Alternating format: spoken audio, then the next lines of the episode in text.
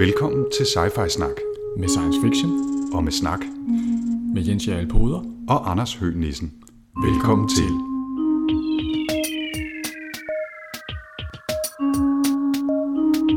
You're traveling to another dimension. A dimension not only of sight and sound, but of mind. A journey into a wondrous land whose boundaries are that of imagination. Your next stop, Sci-Fi Snak. Velkommen til Sci-Fi Snak, episode 2. Ja, velkommen til. Vi skal tale om en bog, der hedder Consider Fleabus af den skotske science fiction forfatter Ian M. Banks. Hvad er øh, Consider Fleabus egentlig for en bog, hvis vi lige skal sådan rise genren op? Jamen altså, overordnet set, så, så er Consider Fleabus er jo en space opera, eller en rumopera. Så det er noget ganske andet end det, vi snakkede om sidste gang, som jo var en cyberpunk-roman, øh, sat i en mellemøstlig setting. Nu er vi altså ude i den store galakse, øh, mange, mange år ude i fremtiden. Øh, og rumopera, måske hvis man lige skal knytte et på til det, så er det jo altså den helt, en af de helt klassiske gamle genrer, og måske også på det her tidspunkt i 1987, hvor Banks skriver sin bog, en ikke specielt trendy genre. Øh, Det er typisk noget som, øh, sådan, det er jo, altså, det er, det er, det er bøger, som foregår øh, med store konflikter, der spænder hele galakser, og vi har vi rejser fra planet til planet, og, og der er rumkrig og slag. Det er Star Wars i bund og grund. Ja, altså den moderne, det der i virkeligheden var med til at genskabe interessen for, for rumoperan, var i virkeligheden, da Star Wars kom ud, øh, og, og, og ligesom genskabte lidt genren, kan man sige. Men ellers er det typisk noget, man forbinder med den, den gyldne øh, tid fra science fiction, der med Asimov og Heinlein og sådan Jens, noget. og Jens Lyn og, Ja, ja, og nogle af de der stil, ting. Ja, ja, det er sådan noget den stil. Ja, men også altså, øh, Asimovs Sickles, øh, Stiftelsen-bøger er jo også, Foundation-bøgerne er jo også en rigtig, rigtig rumopera. Hmm. Øh, og, og, det er jo øh, ikke at forglemme også, at vi skal have en masse raser med, det er også godt. Mm, ja. Og det har vi også her, men det er lidt anderledes, fordi at øh, Banks, øh, da han skriver den her bog i 1987, øh, jo, det var samtidig med den, bogen for sidste gang, mm. der, øh, der øh, giver han det lidt et twist. For det første er den meget mere øh, mørk og alvorlig, øh, den her rumopera. Og så er det, øh, kan man kalde det, øh, Ian Banks er med til at starte den her genre, som man kalder for litterær space opera. Så det er altså, øh, den her har nogle litterære kvaliteter, og han prøver at lancere nogle store, dybe tanker i den. Og, øh, og øh, ja, man kan se, tage titlen, Consider Fleabus, det er jo lige taget ud af T.S. Eliot's The Wasteland, meget, meget stort. Så bliver det ikke meget mere litterært. Så bliver det ikke meget mere litterært. øh, og, øh, og altså, den her genre, den, den, den, den er der så flere, der har slået sig til på senere. Øh, Dan Simmons' uh, Hyperion er et andet oplagt mm. eksempel på litterær space opera. Og, og Ian Banks skrev i øvrigt selv øh, flere øh, bøger i den her serie, øh, rumserie, som den her var den første, det han kaldte sin culture-serie, fordi the culture, kulturen, er en af de væsentlige øh, raser eller øh, civilisationsmæssige konstruktioner i det her univers, han, han tegner for os. Præcis. Men jeg tænkte på, om vi måske lige skulle rise handlingen op, hvis vi i hvert fald gør et forsøg, fordi det er, det er ikke nogen kort roman, og det er en spraglet handling, og den bevæger sig, som du siger, rundt stort set i hele universet. Øh, Den springer ikke så meget i tiden. Øh, Den handlingen er sådan forholdsvis fortløbende kronologisk inden for et begrænset øh, antal dage og, og, og, og uger, men øh, vi har helt klart fornemmelsen, at der bliver malet med den brede pensel på et, på et kæmpestort lærred, også historiemæssigt, Øh, og der er referencer til ting, der er sket øh, lang tid tilbage i tiden, og der følger faktisk også en epilog med nogle af de ting, der vil komme til at ske. Så man har helt klart fornemmelsen af, at, at det er et stort univers, øh, også i tidsmæssigt. Men altså, lad os prøve at, at, at rise handlingen op. Vi har en hovedperson. Han hedder noget som mundret som Bora Hortza Gobuchul. I bogen bliver han stort set kun kaldt Hortza, så det kalder vi ham også. Ja, det vil vi kalde ham resten af Ja. podcasten. Han er det, der hedder en changer. Altså han kan skifte, hans krop kan ændre sig. Han, kan, han går i sådan en trance, og så kan han ændre sin, sin kropsstruktur. Det giver ham en særlig rolle i, i bogen, og det bruger han også flere, flere gange. Men i bund og grund, så er han sat midt i en krig mellem to forskellige civilisationer, to forskellige kulturer. Den ene er kulturen, the culture, en meget, meget højt udviklet race med næsten ubegrænset teknologi. Ja, og Hortza han kæmper jo på øh, idiranernes side, som mm. er sådan nogle øh, trebenede, mærkelige, øh, kæmpe store 3,5 meter høje aliens, som øh, har sådan nogle sadelansigter, mm. bliver det beskrevet som, og de har sådan nogle keratinklæder øh, på. Det er sådan nogle rigtig krigerrace, mm. finder vi senere ud af. De er pænt svære at slå ihjel. Øh, og de ligger altså i krig med, øh, med The Culture, øh, og, og det basically så, hvad hedder det, så kører de her idiraner, de er i gang med en eller anden jihad, hvor de skal ind, øh, indtage hele universet, og så er de på et tidspunkt nu kommet op og stødt op imod The Culture, som egentlig er ret øh, pacifistisk øh, i sin indstilling til, øh, til tilværelsen. Men når det nu skal være, så øh, har de ikke tænkt sig at lade sig rende over ende af, hvad hedder det, øh, idiranerne.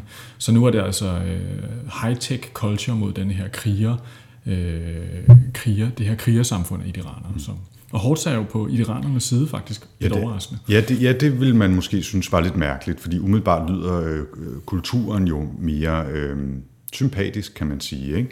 Men han er altså på idiranernes side. Jamen, det, og det har noget at gøre med, at Hortz han øh, kan ikke lide et øh, meget centralt element af The Culture, som er, at de er strengt taget har overflødiggjort liv. Øh, menneskene i The Culture er mere sådan en slags pynt på lavkagen hen over øh, et samfund, som i virkeligheden styres af kunstig intelligens. Så i The Culture, øh, der bliver alting mere eller mindre styret af de her sindssygt avancerede maskiner, som hedder minds, skrives omtales mm. Og i virkeligheden er det jo det, hele den her bog handler om. Den handler om jagten på en mind, som er blevet forsøgt. Øh, I den her krig, så er der, bogen den starter øh, med, at øh, at øh, vi overværer øh, fødslen, om man så må sige, af et nyt rumskib, hvor den her Mind, som skal blive hovedjagtobjektet øh, for hele den her bog, øh, bliver sat i. Og den øh, rejser så ud øh, og prøver at, at flygte, fordi kort øh, efter, der bliver den her øh, robotfabrik, som ligger ude i rummet, den bliver sprunget i luften. Øh, og det, der sker, det er, at denne her robot, øh, og den her, det her rumskib med den her mind i, bliver fanget af iranerne, og så flygter den her mind øh, til en hemmelig planet, der hedder Shars World, en død planet. Og det er her, hvor at, øh, vores held kommer på banen. For Hortzas opgave, øh, som iranerne giver ham, bliver at skaffe denne her mind tilbage, før at The Culture-folkene finder den. Så nu går jagten på denne her mind ind, og det er sådan set det, som hele bogen handler om. Det er jo en klassisk øh, MacGuffin, som det hedder, øh, øh, især i filmverdenen, altså en eller anden form for øh, genstand, et objekt, en ting, det kan også være en immateriel ting, som bliver øh, i gang sætter katalysator for hele handlingen i mm. virkeligheden. Og det er ikke nødvendigvis super vigtigt, hvad den der mind er og kan bruges til. Øh, ikke altid i hvert fald, som, som MacGuffin, men den bliver det, som alle jager, mm. og det, som driver handlingen frem. Mm. Og handlingen, den, den øh, er spraglet, og den kommer mange steder hen. Øh, hvis vi lynhurtigt skal prøve at rise op, så sker der det, at øh, Hortza, han kommer øh, i slæng med, med sådan en, en slags rumpirater, øh, hvad de, de hedder? The Free Company. The Free Company, som rejser rundt i et rumskib, der hedder Clear Air Turbulence, øh, og basalt set raider planeter og templer og andre rumskibe, hvad de kan komme i, i kontakt med, og, og, og tager bytte og, og gisler sikkert også gerne, hvis de kan slippe afsted med det, altså rumpirater, ja. basalt set. Øhm, det går ikke altid lige godt. Øh, de kommer, de, et, et af deres store projekter, det er at raide nogle laserkanoner fra et kæmpestort cruise-skib på det, der kaldes en ringverden. Mm. Altså en verden, som jeg tænker på netop som en ring, eller et kæmpestort bånd, øh, hvor man ligesom bor på indersiden. Øhm, og så, så tager de ned for at stjæle de der læser, det går frygtelig galt, han bliver taget til fange, han havner på en ø, han kommer tilbage til sit uh, Gang of Merry Pirates øh, og stikker øh, i, i Clear Air Turbulence rumskibet med et udvalg af de her øh, pirater, dem der har overlevet, og en agent fra Culture, kulturen, øh, som hedder Balveda, som vi også har stødt på tidligere, så stikker han i det her rumskib tilbage til Shars World, mm. og så foregår der et, øh, et stort showdown der. Så tror jeg ikke, jeg har spoilet for meget ved at sige det, men det er i hvert fald øh, den tur, vi skal på. Ja. Øh, og det var handlingen. Det, det er sådan overordnet set handling. Ja. Ja. Øhm, vi kommer til at gå i, i lidt mere detaljer lidt senere med, med, hvad der sker på Shars World og, og slutningen der, og selvfølgelig også udplukke af handlingen. Men øh, det, er sådan, det er sådan i hvert fald læret, at mange af de her ting foregår på. Mm. Øhm, nu er vi jo, øh, vi er jo interesseret i sci-fi Både fordi det er en litterær genre, der er, der er spændende at læse, og så fordi der er en masse sjove teknologier i, mm. som det er interessant at tale om. Det tænker vi måske lige skulle prøve at vende. Hvad er det for en, en verden, vi befinder os i, hvis vi har de briller på? Ja, fordi hvor at, mange, hvad hedder det, sci-fi bøger jo ligesom begrænser sig i, hvor mange ting de tager med ombord her, så har så er vi øh, på den, øh, den det, det er den store, altså det er Kina-menuen her, vi har. Ikke? Der er alle retter, man kan få alt i den her bog. Ikke? Der er kunstig intelligens, der er rumrejser, der er biotek, og der er ting og sager. Ikke? Og, og det, der jo er spændende med øh, rumopera normalt, det er, at når man, når man, når man inddrager så mange forskellige hvad hedder det, øh, teknologier, ja, så kommer man måske, måske ikke så meget ind under huden på hvad de enkelte teknologier betyder. Men en af de helt centrale ting i den her, det er jo kunstig intelligens. Hvad betyder det? Øh, man kan sige jo især i, i kraft af, at uh, The Culture er en hovedspiller uh, i den her roman, ikke? hvor vi altså har en kultur, som jo har oplevet det, oplevet det som man vil kalde for singularitet. Øh, computeren er, og, er, er blevet så kraftfuld, teknologien er blevet så kraftfuld, at det ligesom har, nu er det bare, altså øh, tech-nirvana, eller hvad man skal kalde det, Øh, de øh, har al den øh, energi, de skal bruge. Øh, de har al den frihed, de skal bruge. De har principielt set ikke andet at lave, end at, øh, end at øh, modificere deres egen kroppe og prøve at se, om man kan få nogle længere orgasmer og alle sådan forskellige, altså det er sådan hyperhedonistisk. Ja, og, og så bygge store rumverdener og ødelægge dem igen, når de, når de ikke synes, de skal bruge dem, fordi så kan de bygge noget andet af, af restmaterialerne, atomerne og molekylerne fra den verden, de lige har bygget og slået i stykker igen. Ikke? Ja, men de kan jo simpelthen, altså deres, deres, deres magt over tid og rum, eller i hvert fald rum her, er så stor, ikke? at de kan simpelthen øh, de kan gå ind og, og arbejde med selve the grid i universet. Så, altså hvis de godt vil, hvis de for eksempel, som der sker i den her roman, hvor den her Vavach, Orbital, som er det her kæmpe store bånd, der snurrer rundt ude i, i rummet og giver, giver øh, lebensraum for en hel masse mennesker. Jamen, øh, hvis man lige har brug for at smadre det, jamen, så gør man det bare. Så genopbygger man det bare af atomer, man finder over et andet. Det er fuldstændig uproblematisk. Det er ikke sådan ligesom noget, man tænker, åh, nu har vi bygget hele den her storbæltsbro. Altså, altså det, det gør man bare, så smadrer man den, og så bygger man en ny et andet sted. Og det gør det jo også, at de her culture er lidt svære at være i krig med, for de flytter sig bare rundt efterhånden, som, som de har ja. lyst til. Ikke? Jeg tror faktisk, den eneste teknologi, øh, nu du lige sidder og riser op, øh, som, øh, som, som de ikke har i den her øh, verden i Consider Flibas, det er tidsrejser. Vi hører i hvert fald ikke om det.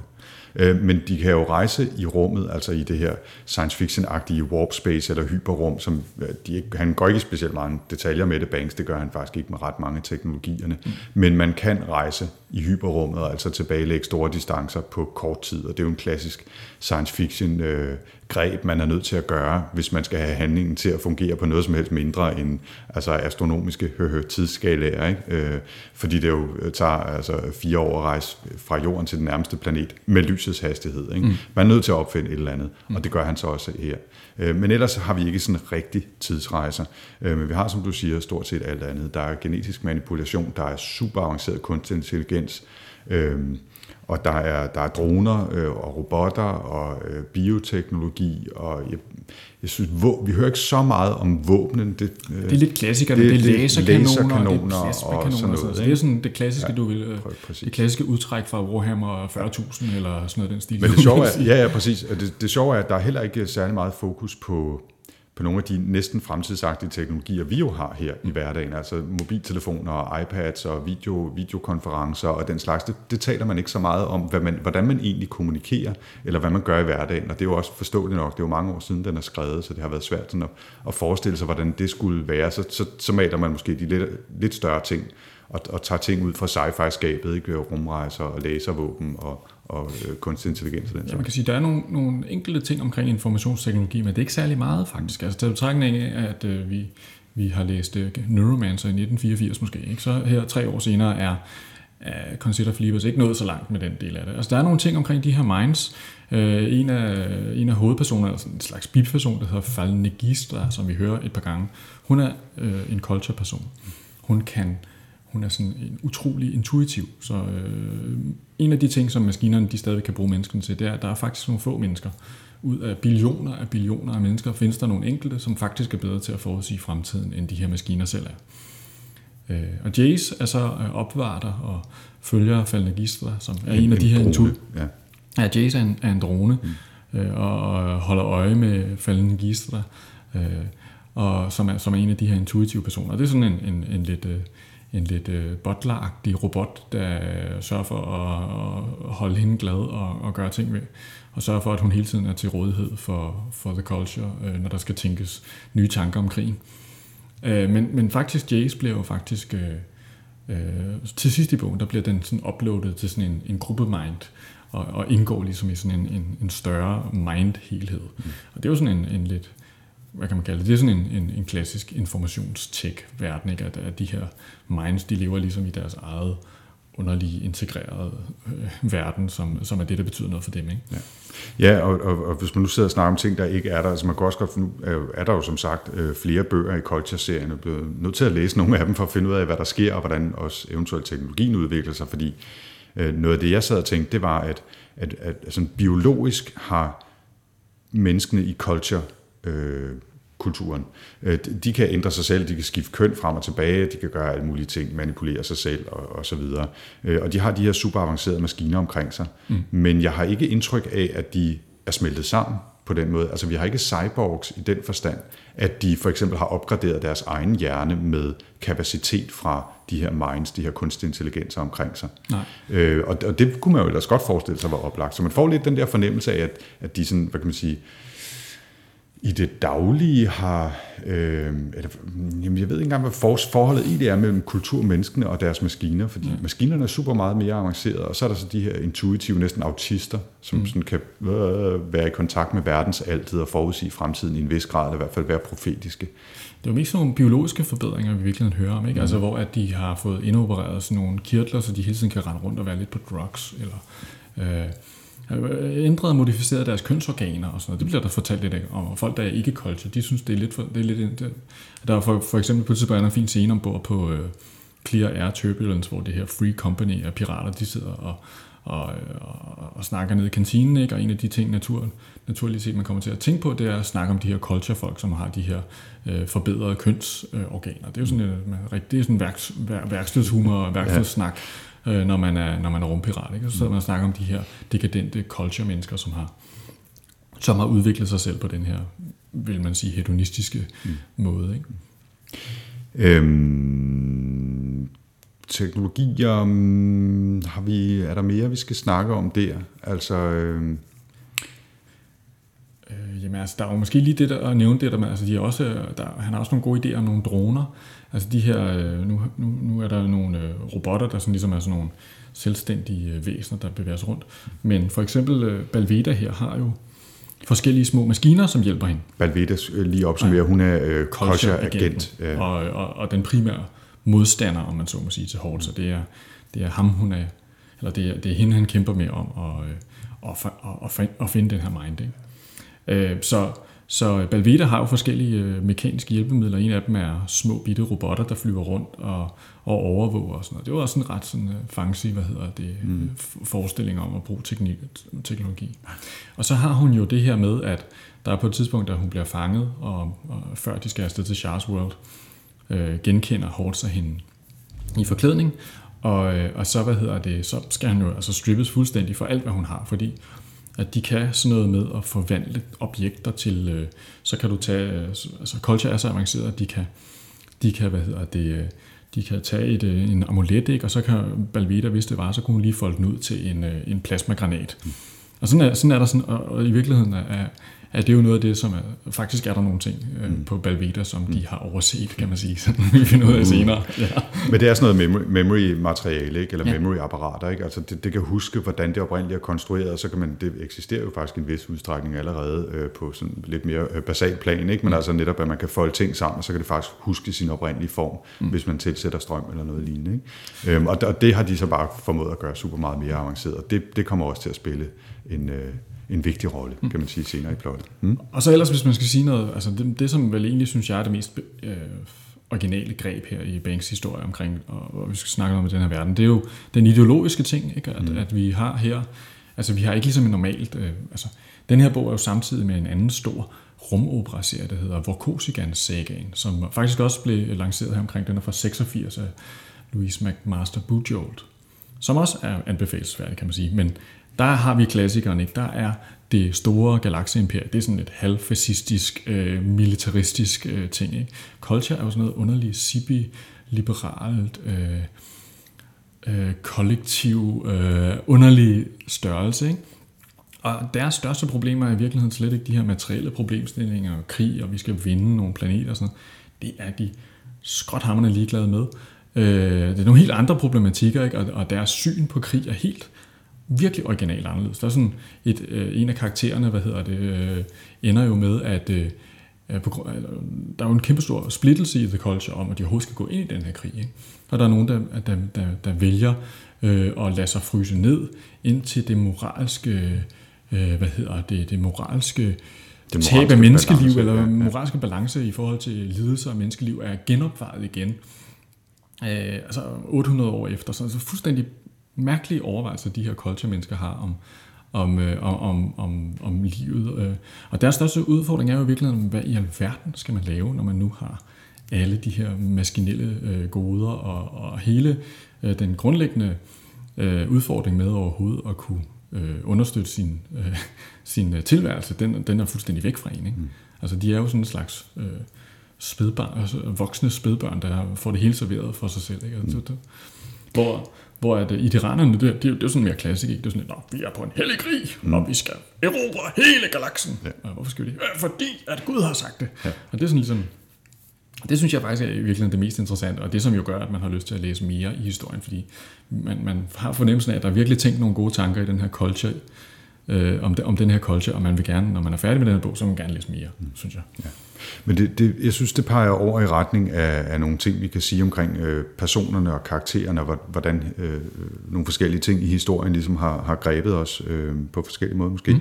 Men, øh, men, men det er vigtigt når, faktisk måske også her at sige i forhold til ideologierne, at, at øh, der eksisterer måske i, i meget science fiction og også i, i populære forestillinger omkring sådan noget som singulariteten, og med personer som Ray Kurzweil, forestilling om den her teknologiske øh, øh, paradis på jorden nærmest. Ikke? Øh, en fornemmelse af, at vi hele tiden bevæger os mod et højere stade. Mm. Og kulturen er i vid udstrækning kommet op på det der højere stade. Og så er der så nogle som iranerne, som de slås lidt mod, men ellers så fornemmer man også, at der rundt omkring på en masse planeter i hele universet er menneskelignende kulturer, eller i hvert fald øh, intelligente væsener, der så befinder sig på forskellige steder. Mm. Og når de så kommer op på et vist stade, så er det som om øh, culture nærmest sådan osmotisk indoptager dem, eller øh, næsten betragter dem lidt som en slags øh, zoologisk have, eller med sådan, mm. altså en slags intelligente dyr, som, som de kan observere eller se lidt på, når de så bliver avanceret nok, så har man på fornemmelsen, de bare sådan indoptager dem i kulturen, og så stiger vi alle sammen op mod det der stade.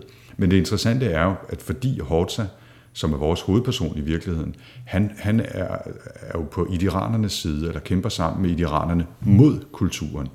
Og det tror jeg, øh, nu har jeg jo læst en del andet af, af Ian Banks, øh, ikke så meget hans sci-fi, men hans hvad kan man sige, normale romaner, og jeg tror, det ligger ham meget på sinde, det der med at ligesom være i kontakt med noget oprindeligt, eller med sig selv, og ikke bare være sådan en slags øh, imperialistisk eller kulturimperialistisk øh, øh, verden, hvor alting er i balance. Altså, han, han vil gerne have, at tingene er lidt gritty, at der er modstand, at der er gnidning, at øh, han er er lidt avantgarde måske. Ikke? Altså, det må ikke blive for pænt, og, og lige så snart tingene bliver indoptaget i den der pæne, borgerlige, småborgerlige kultur, jamen så, så, så bliver han sur på det. Ikke? Mm. Og, og det synes jeg også, man finder her. Ikke? Altså, det kan godt være, at, at Horta er moralsk fuldstændig ude af skide, og han slår ihjel til højre og venstre, og ikke altid af gode grunde, øh, og han kan være svær at holde med i virkeligheden som, som hovedperson. Mm. Men han kæmper mod den der fuldstændig fade øh, bliss, som kulturen står for. Ikke? Altså, mm. nå, med alting er bare fint, og hvis vi, øh,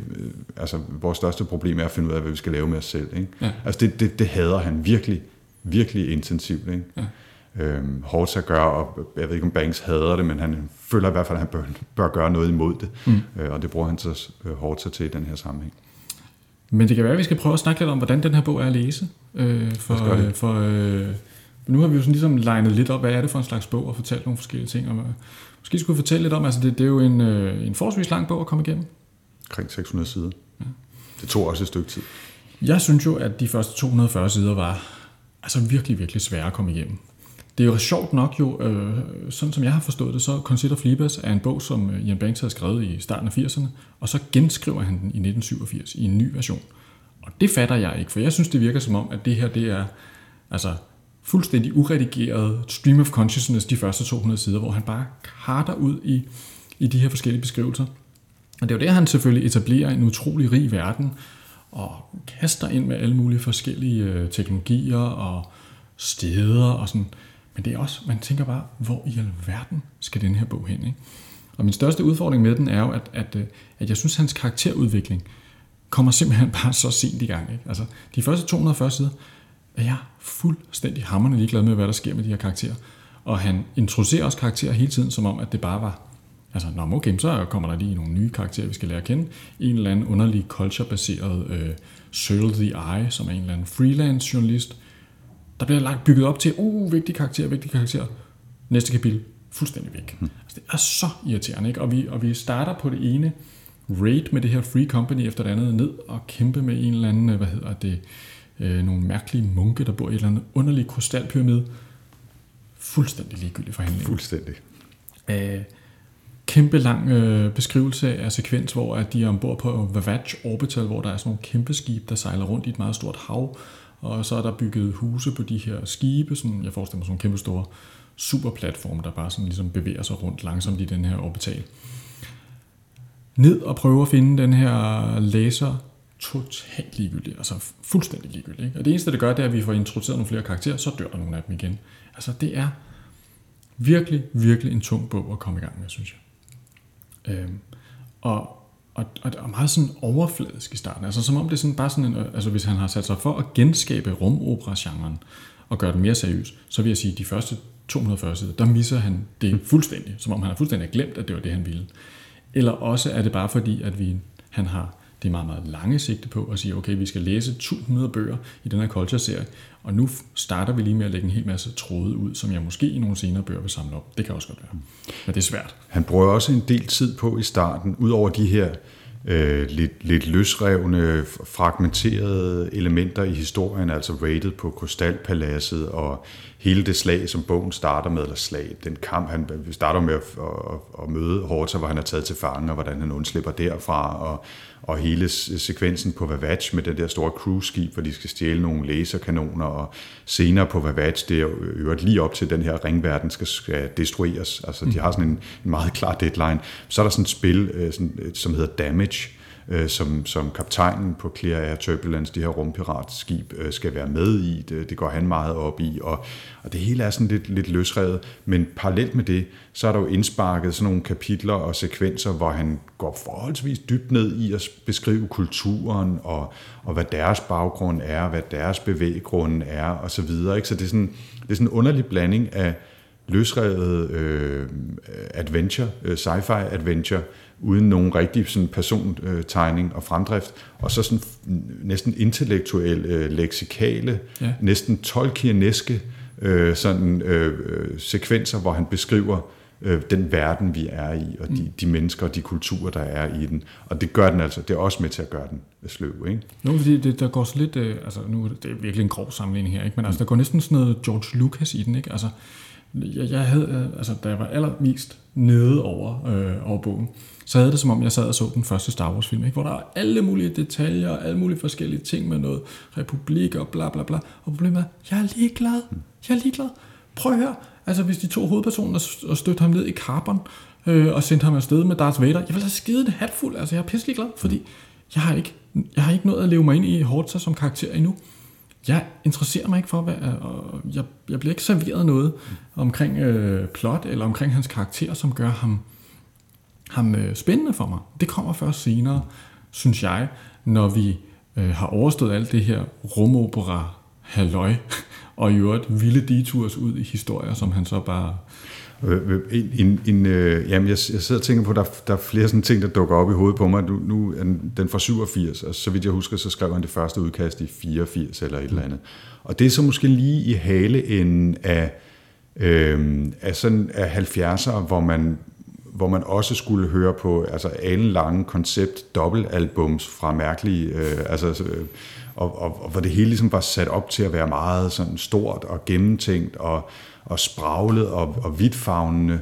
Og det er sådan lidt en, en videreførsel af det i litterær form af det her konceptalbum i virkeligheden, hvor vi gerne har sådan lidt referencer til noget litteratur og noget litterært og noget, uh, nu tænker vi dybt om kulturen. Mm. Og der skal også lige være lidt for, øh, for husarerne et eller andet sted med noget action og nogen, der skyder på hinanden og, og lidt sex i, øh, i rumpiratskibet og så videre. Ikke? Mm. Øhm, og det er lidt sådan en, en underlig blanding. Altså jeg synes jo, jeg ved ikke, om jeg synes, at de første, første halvdel cirka, eller første 40 procent, var helt, var helt så slemme, men, øh, men det var helt klart, øh, det, det, jeg synes, de første 50 sider var i virkeligheden de sværeste, indtil jeg ligesom kom ind i, nå okay, det er sådan, den er. Og så synes jeg i virkeligheden, det var mere de enkelte sekvenser, der var for lange. Mm. Altså jeg kunne godt tænke mig, at den her var trimmet 40 procent ned, så jeg faktisk synes, det var en okay mix af de forskellige historier. Mm.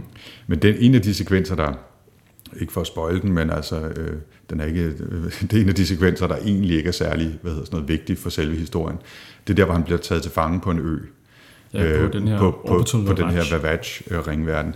Og, øh, og, og det er en meget, meget, meget mærkelig sekvens, hvor han bliver taget til fange. Han styrter ned med, med nå, lige meget, han bliver taget til fange af den her kultur, som består af øh, 99 procent meget, meget tynde, udmagrede mennesker, som spiser fiskeindvold og lort.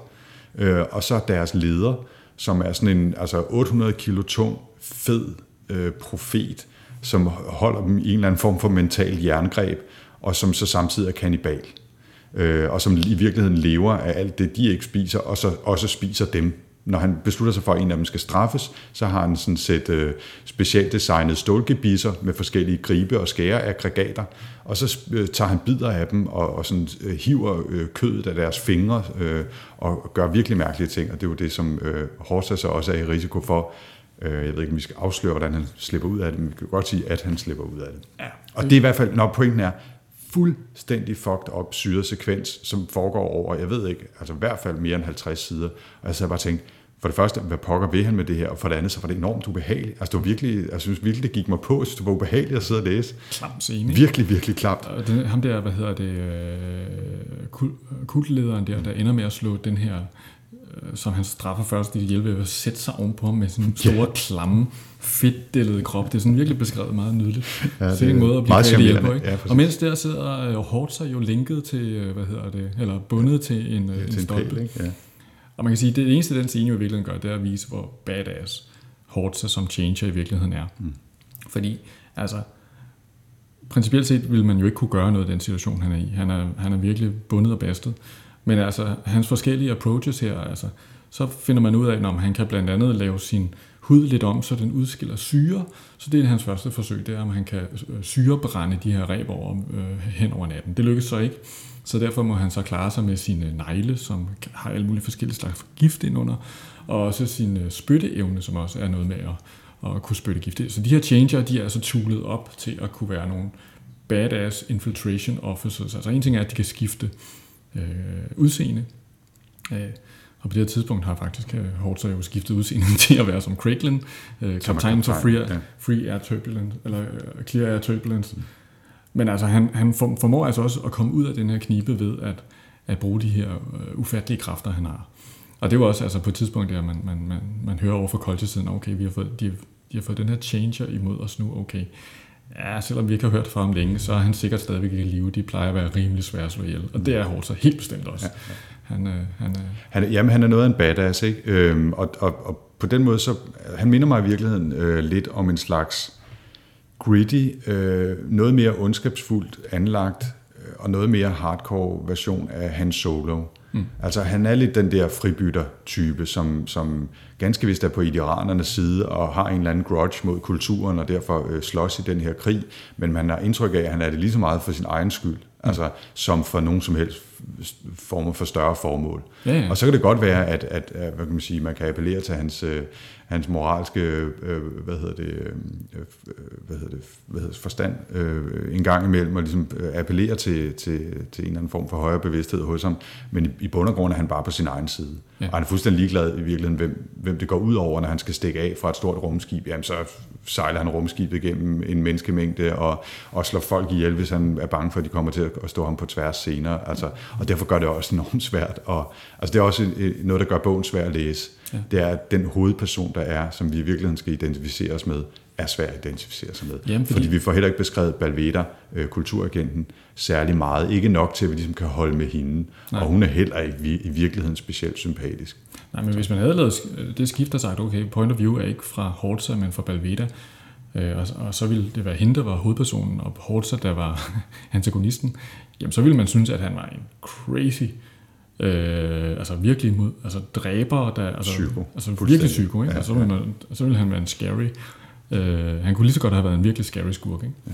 Det jeg lidt tænker over, det er, at han er jo meget interessant, fordi han er ligesom den her changer-race, som er en ganske få af dem tilbage i universet, øh, opfundet til en eller anden øh, krig for mange tusind år siden.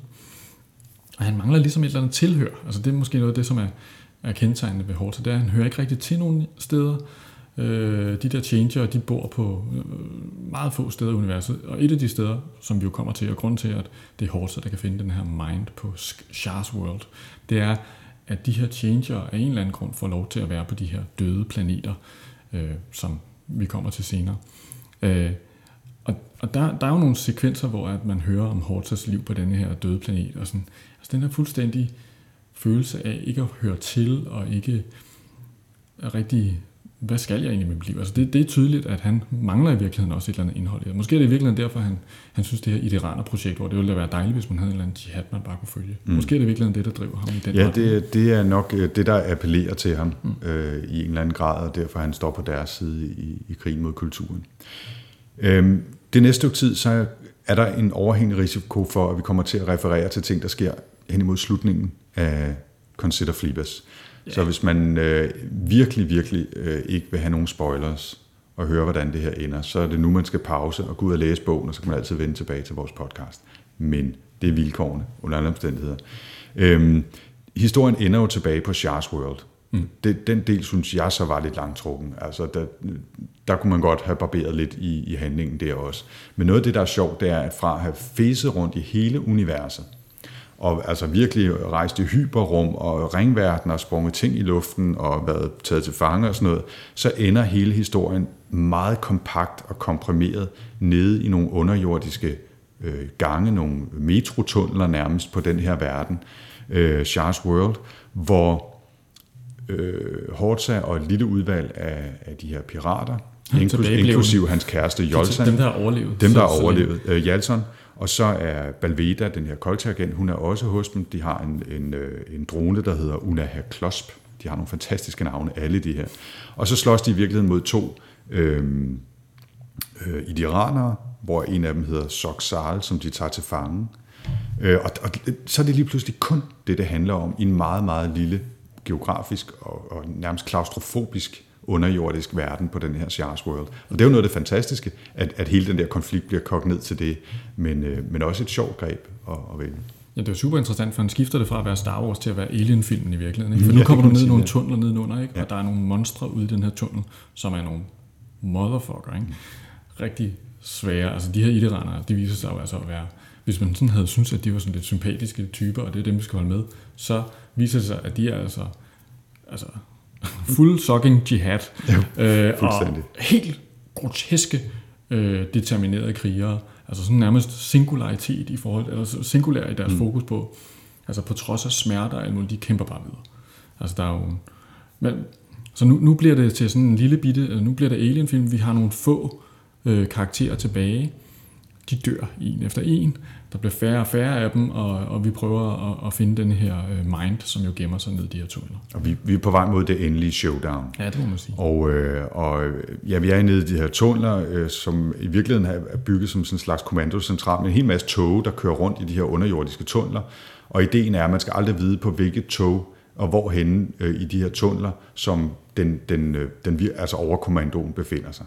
Ja. Øh, det, det er ideen i det. Så, så de her tog bliver, øh, kommer selvfølgelig også til at spille en rolle, og hvor den her mind henne er selvfølgelig stadig vigtig. Det er stadigvæk den, de er på jagt efter. Mm. Øh, der er sådan lidt indledende forvirring, fordi Horta i bund og grund ikke rigtig forstår, hvorfor idiranerne, de to, de møder dernede, pludselig er imod dem, og har slået nogle andre changers ihjel, der var på verden i forvejen, og det hele bliver sådan lidt, mm. lidt forvirrende for ham i virkeligheden. Ikke? Lidt- Noget af det, der er lidt grotesk, er jo i virkeligheden, at det ender med ikke at være en krig mellem culture og, og, og idiranerne på den her, men det handler i virkeligheden om at være en krig mellem idiranerne og menneskene.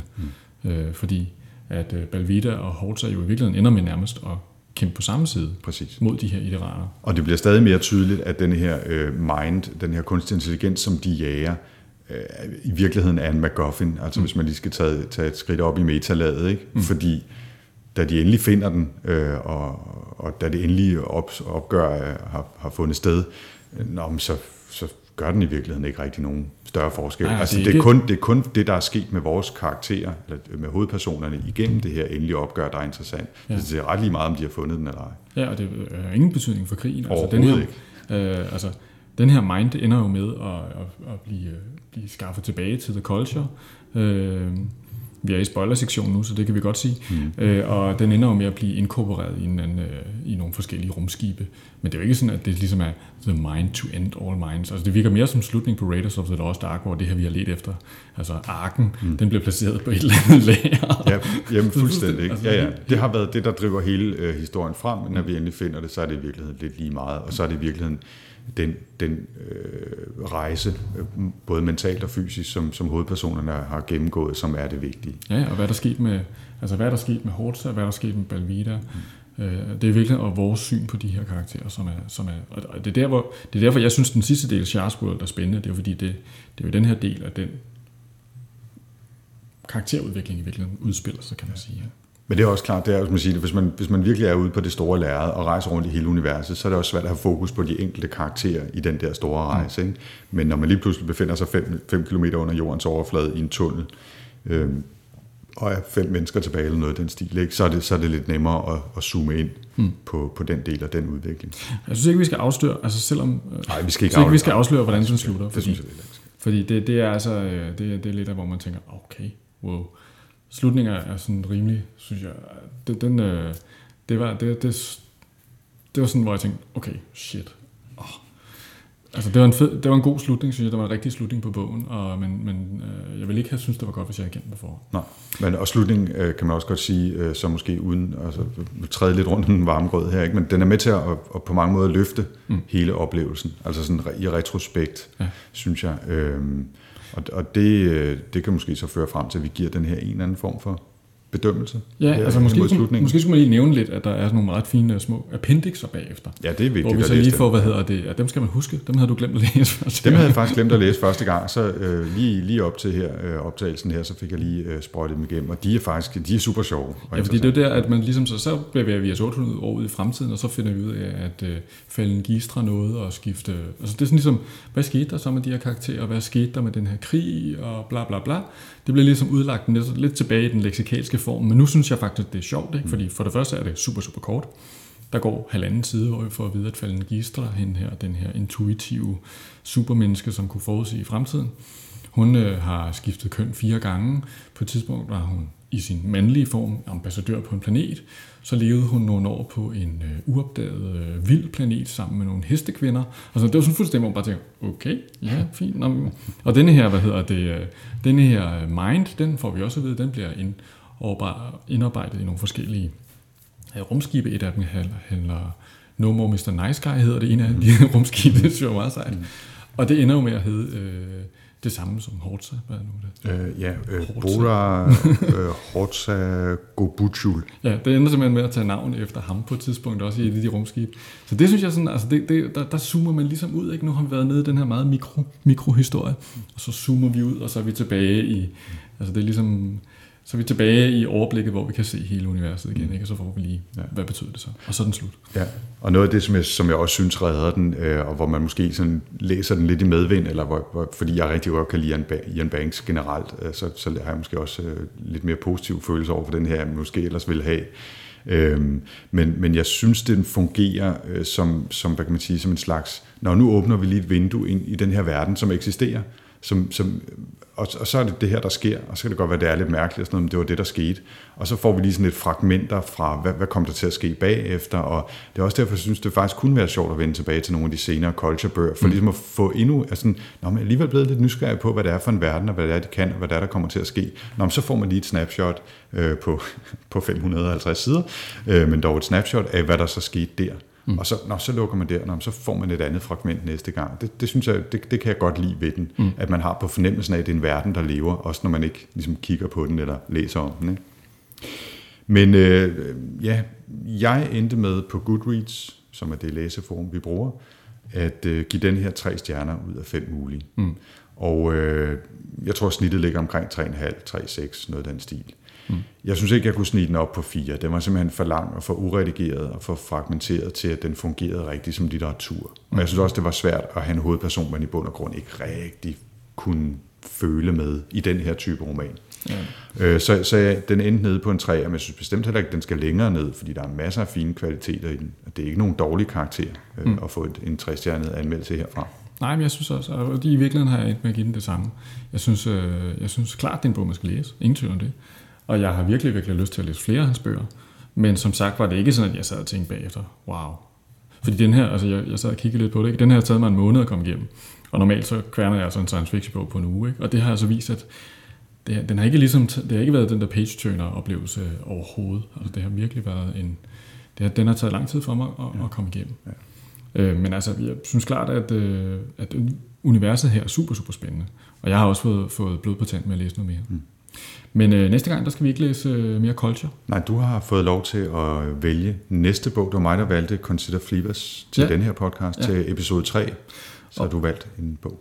Ja, jeg har valgt noget andet. Jeg har nemlig valgt uh, Forever War af Joe Haldeman, som uh, jeg havde overvejet Dan Simmons Hyperion, som jo, men det er også litterær space opera. Nu synes jeg, vi skal skifte genre. Nu skal vi over i en, en, en klassiker fra 70'erne, uh, skrevet af Vietnam-veteranen Joe Haldeman, og historien om uh, en anden hovedperson, som man kan sige ender med at slet ikke have en, en anden kriger, øh, hovedperson, som ender med at, at komme lidt øh, i klemme i, i en stor krig mm. mellem to raser. Og, øh, Men det er så, faktisk også en, jeg har læst før, øh, og du har også læst den før. Jeg har også læst Så det, øh, det bliver interessant at dykke ned i den igen, ja. i hvert fald. Øh, før vi helt lukker og slukker, så bliver jeg simpelthen nødt til at sige, nu optager vi det her den 6. april, og øh, her forleden den 3. april, der fik vi jo den triste nyhed, at Ian Banks, som øh, altså har skrevet Consider Fleabas, har fået konstateret kræft og er blevet givet under et år at leve i. Og det er jo enormt trist. Mm. Øh, det er det altid, men det er selvfølgelig især trist, når det er en person, hvis, hvis værk, hvis øvre, har jeg næsten lyst til at sige, jeg i hvert fald har fulgt i lang tid. Øh, han har skrevet science fiction romaner, dem har jeg så ikke øh, læst så meget af. Den her Consider Fleabas var faktisk min første. Men han har også skrevet øh, almindelige romaner, havde øh, både øh, thrillers og, og sådan, hvad kan man sige, kulturhistorier, personportrætter osv. Øh, i, altså i 20-30 år. Og jeg synes, de er fantastiske. Jeg har virkelig fulgt ham, og hver eneste gang, der er kommet ny, så har jeg læst dem med stor glæde. Mm. Uh, han er sjov, han er underholdende, han er satirisk, og han er virkelig, han, han har en anden form for skotsk satirisk vid, som er fantastisk. Øhm, og så har han jo i øvrigt, øh, og det er måske af særlig interesse for sådan nogle whisky-nørder, som også, jo også skrevet en dokumentarbog om whisky, mm. øh, som hedder Raw Spirit, hvor han kører rundt i en række forskellige biler og motorcykler og alt muligt andet i Skotland på jagt efter den perfekte dram. Og det beskriver han fantastisk.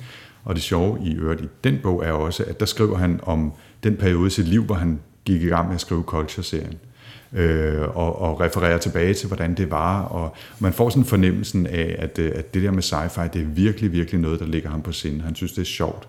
Og han øh, har sammen med nogle af sine kolleger øh, i, i, altså i årtier været i gang med at konstruere et spil, øh, som altså virkelig en slags brætspil, men det foregår i ni dimensioner, og de kan aldrig blive enige om, hvad reglerne er, og en af reglerne er næsten sådan lidt sten og stofferagtigt, at de gerne må finde på nye regler altid, fordi de er sikre på, at der ikke er nogen, der kan huske, hvad, hvad for nogle aftaler de lavede sidste gang, de spillede det, og det, altså det er sådan helt sindssygt, ikke? men det er sådan lidt den verden i virkeligheden, som, øh, som jeg fornemmer også, at, at, at han bruger og trækker på mm. øh, fra, sit, altså fra sit eget liv, når han laver den her mm. Consider Fleabas verden.